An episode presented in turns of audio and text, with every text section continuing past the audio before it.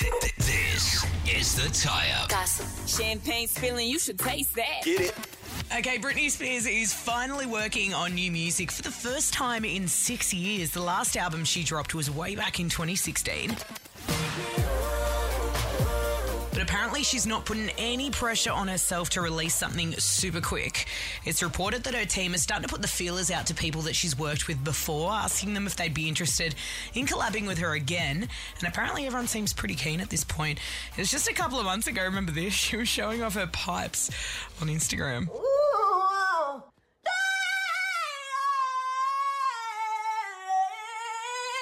Sorry, sorry, we're gonna have to stop that there. The windows in the studio actually started to uh, shatter.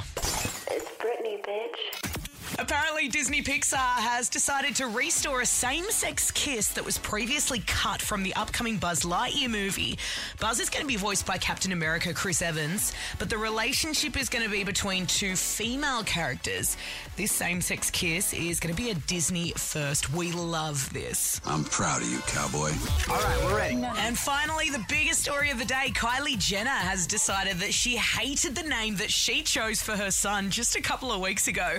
So, Kylie gave birth the start of Feb and announced on Instagram that her son's name was Wolf. Now, she's decided her son's name is no longer Wolf because her and Travis Scott didn't really feel like it was him. Kylie hasn't announced what her new son's name is, but she did share a new video on YouTube titled To Our Son, which shows glimpses of her pregnancy journey and the arrival of their newest family member.